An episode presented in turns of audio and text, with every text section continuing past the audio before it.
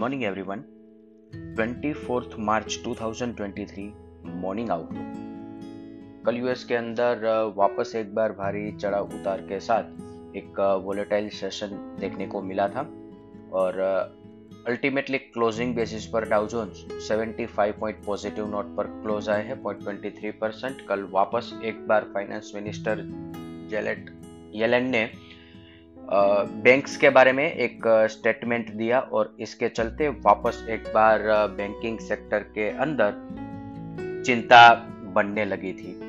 और अभी Asian market की बात करें तो फ्लैट नोट पर ही ट्रेड चल रहे हैं, जहाँ पे Hang Seng flat positive note पर ट्रेड कर रहा है निकाई फ्लैट नेगेटिव नोट पर ट्रेड कर रहा है और S Nifty 40 point negative note पर ओपनिंग का इंडिकेशन दे रहा है।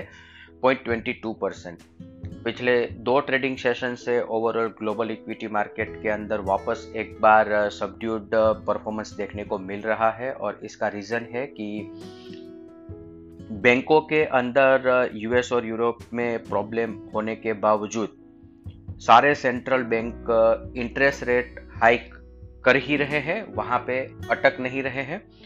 और उनकी जो कमेंट्री आ रही है, वहाँ पे भी एक बात बहुत ही क्लियर है कि जब तक इन्फ्लेशन नीचे नहीं आएगा इंटरेस्ट रेट हाइक कंटिन्यू रहेगा।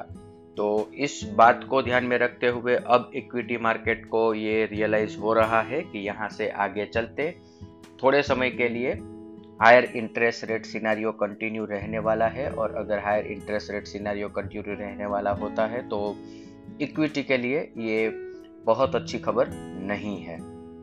अदर असेट क्लास देखें तो Brent crude 75.43 USD INR 82.25 India 10 year bond yield 7.34 US 10 year bond yield 3.40 dollar index 102.66 gold 1995 F I I cues देखे तो कल के ट्रेडिंग सेशन के बाद आई ने इंडेक्स पर नेट लॉन्ग पोजीशन 11 परसेंट पर इंक्रीज किया है। पिछले बहुत लंबे समय के बाद कल पहला ऐसा ट्रेडिंग सेशन है कि जहाँ पे एफ़ आई आई के द्वारा इंडेक्स पर net long position positive side पर एड की गई है, जो 8 परसेंट तक लोवेस्ट गई थी, वहाँ से अब 11 परसेंट पर इंक्रीज किया गया है। ये एक सिग्निफिकेंट डेवलपमेंट है, पर यहाँ से आगे चलते और एक से दो ट्रेडिंग सेशन के लिए हमें देखना रहेगा कि यहाँ पे किस डिरेक्शन में स्टेंस एफआई का रहता है।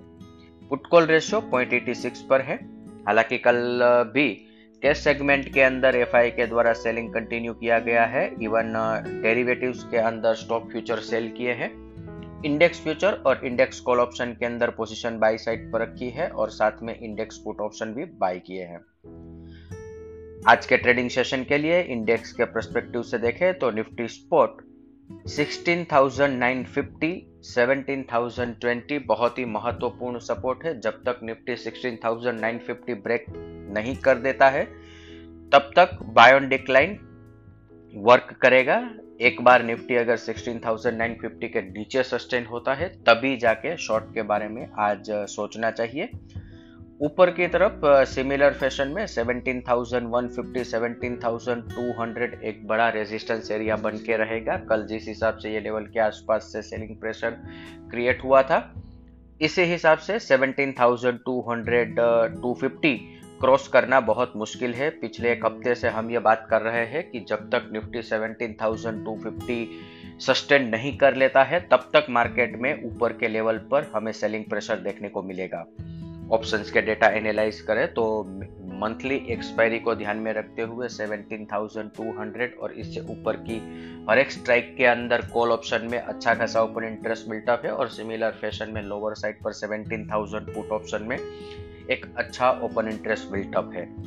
चिंता का विषय बन चुका है निफ्टी आईटी कल के ट्रेडिंग सेशन में एक अच्छा सेलिंग प्रेशर निफ्टी आईटी में देखने को मिला था और निफ्टी आईटी के अंदर 27,800 बहुत ही महत्वपूर्ण सपोर्ट एरिया है। कल एक्सचेंचर के रिज़ल्ट डिक्लेयर हुए हैं और वहाँ से एक एनकरेजिंग साइन मिली है।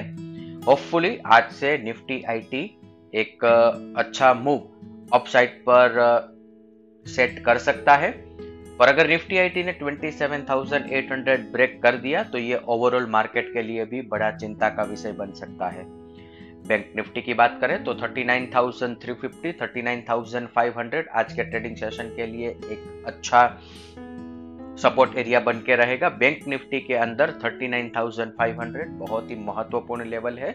पिछले पाँच छह ट्रेडिंग सेशन से जो मार्केट के अंदर हमें ऑप्टिक देखने को मिल रही है वो पिछले पाँच छह ट्रेडिंग सेशन की अगर हम एवरेज ट्रेडेड प्राइस निकालें तो ये 39,500 के बहुत नज़दीक है। बैंक निफ्टी को ये लेवल सस्टेन करना बहुत ज़रूरी है। ऊपर की तरफ़ 40,150 एक बड़ा रेजिस्टेंस एरिया है क्योंकि 40,000 के कॉल ऑप्शन में highest open interest built up है एज वेल एज 40,150 के आसपास 20 day moving average as well as 20 day exponential moving average है तो ये एक रेजिस्टेंस क्रिएट कर रहा है। इसके साथ ही आज का मॉर्निंग गाइड हम कंक्लूड करेंगे। Thank you